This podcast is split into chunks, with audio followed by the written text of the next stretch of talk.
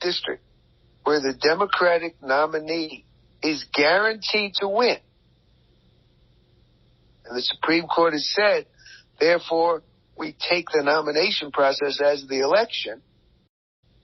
The people on active military service defending our country overseas and at bases around the world in harm's way, they don't get a chance to vote for a person. They don't, they don't, they don't have a choice in who is going to have the right to send them into war.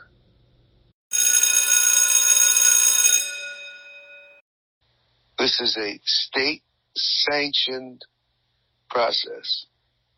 That's the only reason this Democratic Party can do it this way. That limits voting sites in a congressional district,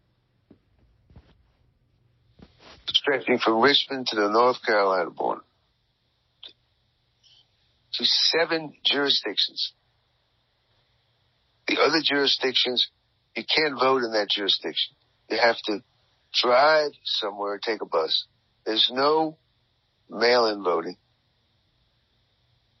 You must vote in person, which means active duty military overseas, seniors that are nursing homes shut-ins, people with disabilities, people who don't have access to cars, who always vote by mail because they can't vote by person or in person, are totally disenfranchised.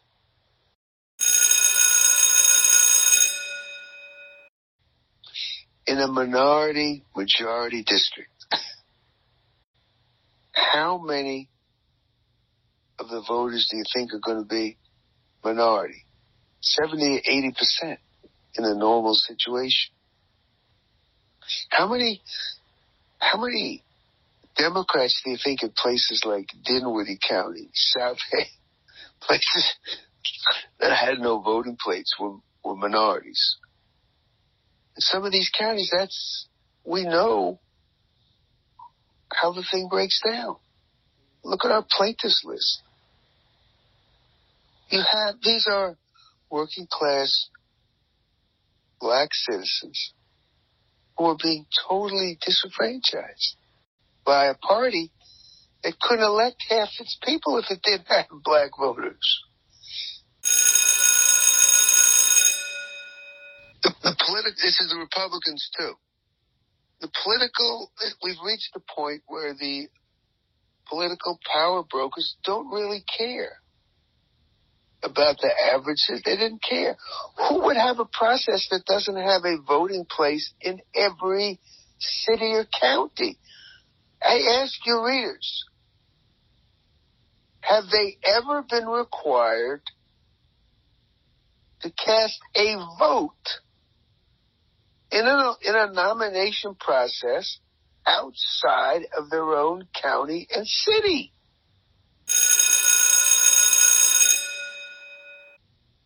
Okay, so answer the question with regard to obviously the, the crux of the case is prohibiting people from voting, but as you know, there was a record number of people who showed up to vote. Well, nobody knows if there's a record number. And it, it, this is the problem with today's leadership.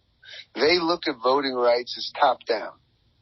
So what they're saying is, in effect, if we had a system, that's why they charge $5,000 filing fees when the average American doesn't have $5,000 in their bank, in, their savings account.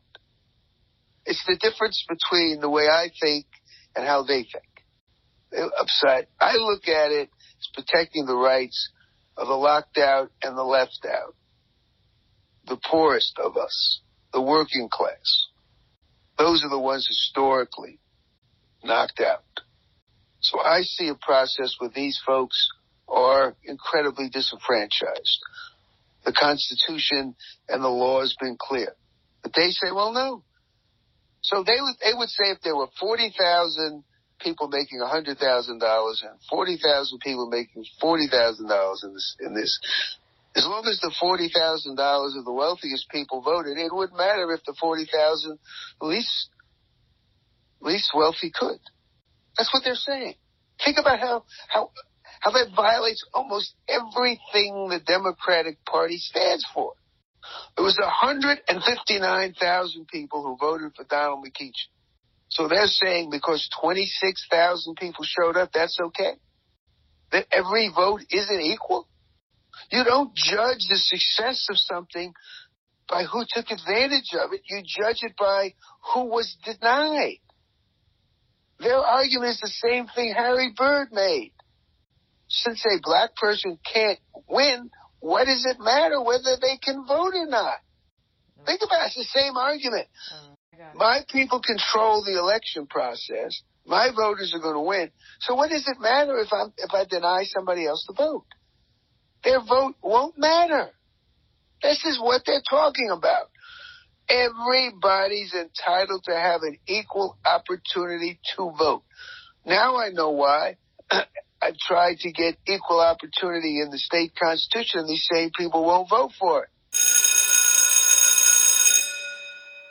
You can't say it because 15% of the people took advantage of something, that it's, it's okay that you denied thousands of people the right to vote because 15% of the, of, the of McEachin's voters knew about it, voted the last time there was a primary. So what are they talking about?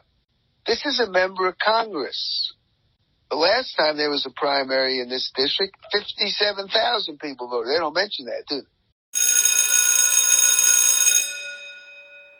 Normally, for one of the Democratic elections, the precincts, the biggest voting precincts will be places like where you have the most uh, minorities. I guarantee that didn't happen this time. They're not releasing that data. Again, the law is clear. Dr. King and everybody's clear. It's quality of opportunity.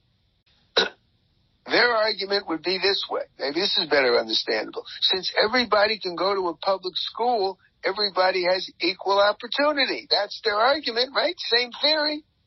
We heard Ms. McClellan say everybody could have voted. Yeah.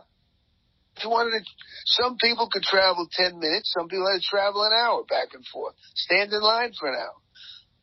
Their argument is a throwback to non-equality. What's really fascinating is if you had the voting rights, the Democrats want Section 5 of the Voting Rights Act, right? They want that reinstated, correct? If it was, this process would be declared as diluting black voting rights and outlawed. Is a total violation. Section 5 would have banned this, could never have been allowed because you're changing all the voting places. Any true voting rights advocate could not be for this once they realize, read what it is, read how we explained no one's suggesting that Ms. McClellan would not have won under any process.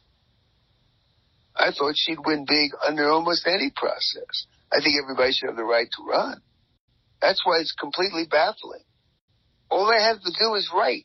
But you cannot condone a process where where where working class black people have to go and travel an hour to vote.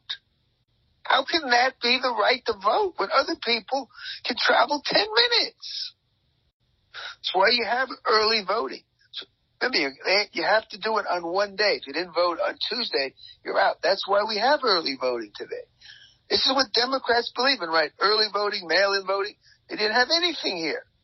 Now, their argument's going to be to some degree, we were rushed into it, this and that. Number one, the law itself should be changed. And I've been saying that for years. They changed the law in 2011, made it worse. it made it worse. If they hadn't changed the law, it would have been a better process. It might have had more time. Oh, never had more time. But that's not an excuse. That's the same thing Harry Byrd and everybody said. Well, segregation was legal under Plessy v. Ferguson, so why are you why are you mad at me? yeah. You got the obligation to try to do it right. There are things they could have done here to improve it. You could have had voting on more than one day. You could have had. W- There's a Democratic Party in every county and city, right? So how could you not at least have one voting location in every county and city? You could have had a, you could have had early voting. It's not as great, but people could have had a little bit better time. Could you have had mail-in voting and other things if you had thought the process through?